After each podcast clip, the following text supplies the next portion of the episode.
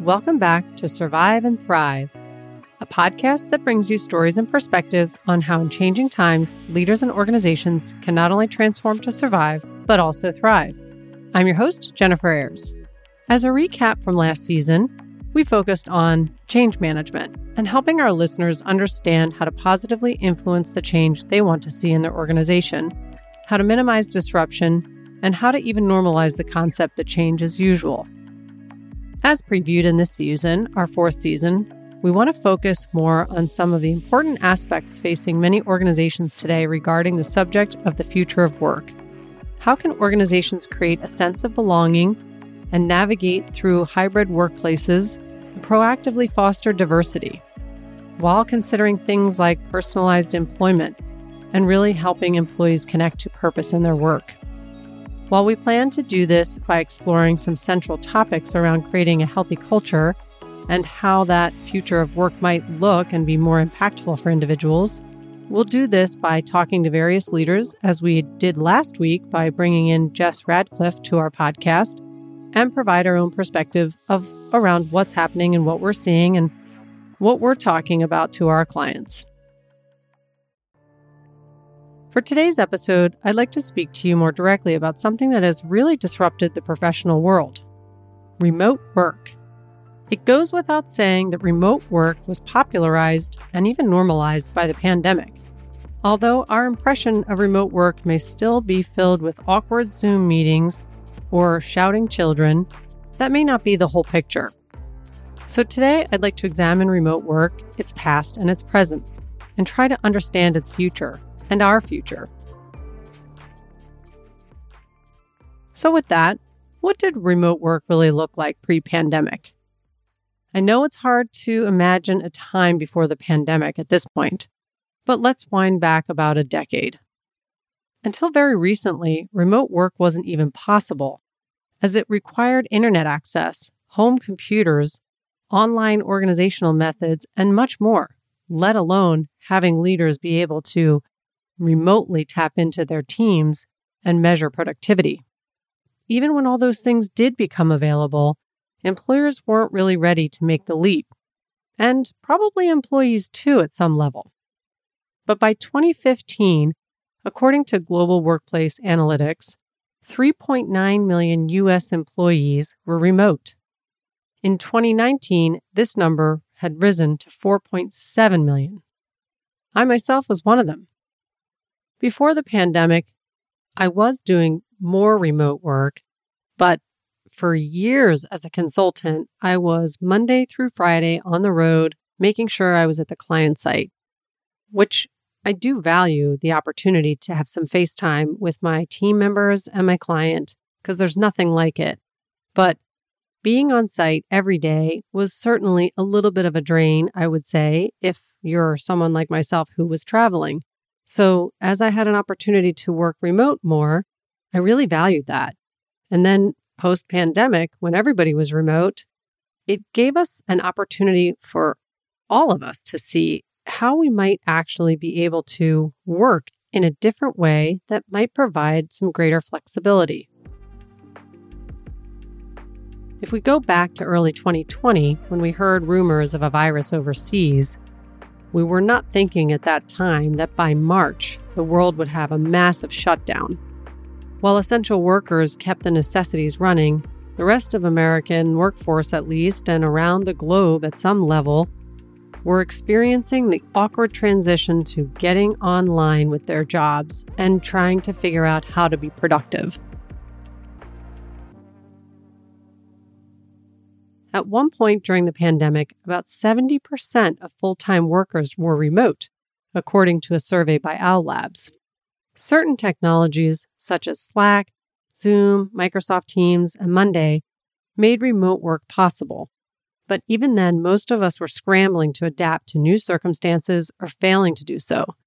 As someone who's worked from home prior to the pandemic, I have to say, we all went remote in the absolute worst and clunky way, and it wasn't our fault. Overnight, entire companies were remote, and they did so without having established systems, protocols, and social norms. Not only did the entire team have to learn unfamiliar technology, but they also had to navigate a different type of cultural experience and figure out a new work life balance, let alone deal with the Zoom fatigue and stress caused by just staring at your face most of the time when you're looking at videos online all day. Many employees had to tutor their children online while they were not going to school while trying to do work themselves. An article in the Washington Post revealed that teleworking parents were interrupted on average every three minutes and 24 seconds. In one hour, they had an average of 15 interruptions. Sheesh, after such stressful and claustrophobic times, wouldn't we all be gunning to run back to the office once the vaccine was available? Yeah, maybe not. Apparently, despite the headache inducing adjustments to remote work, we actually did well for ourselves in general. Prior to the pandemic, many believed that working from home wouldn't be as productive. After all, how can you manage a team if you can't even see them? Yet the numbers tell a different story. A Mercer study of 800 employees revealed that 94% said that productivity remained the same or increased since employees began remote work. A Stanford study found that employees were 22% more productive when able to work from home. Teams eventually learned how to use their new tools. Schools returned at some level in person.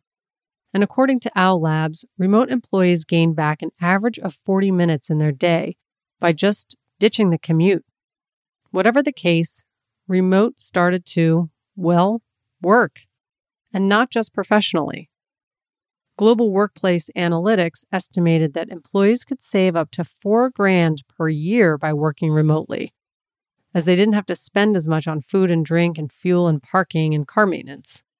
When it came to employers, they could save up to $11,000 for every half time remote employee. Working from home can have other ripple effects. According to the U.S. Census Bureau, 86% of commuters drive a private vehicle to work. However, this changed in 2020. The U.S. saw a 25.5% drop in nitrogen dioxide due to the lack of cars on the road. You see, working from home might have some benefits. So, my question is will it continue?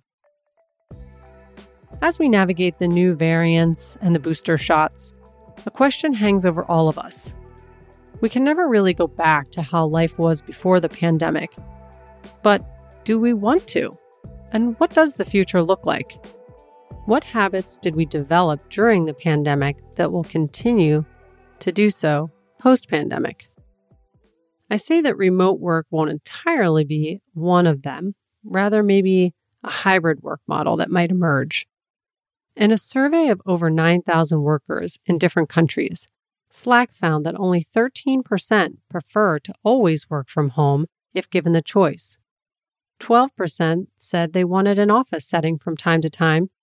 However, 72% of workers preferred a hybrid remote office model. Similarly, a PwC survey found that 72% of workers wanted to work remotely for at least two days a week even when an office space was an option. And we're seeing that this is something employees are sticking by. Even back in 2017, companies that allowed remote work saw a 15% decrease in resignations.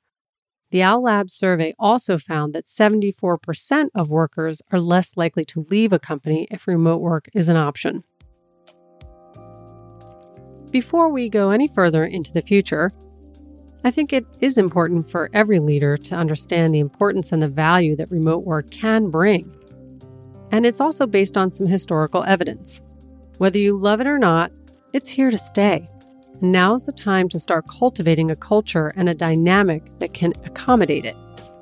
As leaders, we have the power to incorporate remote work in a way that provides the most benefit for our employees and our employers. Thank you, everyone, for listening and joining this week's episode of our Survive and Thrive podcast. Remember, at Concinity, we empower the conscious leader to realize positive and sustainable change. Until next time, don't just survive, thrive. Take care.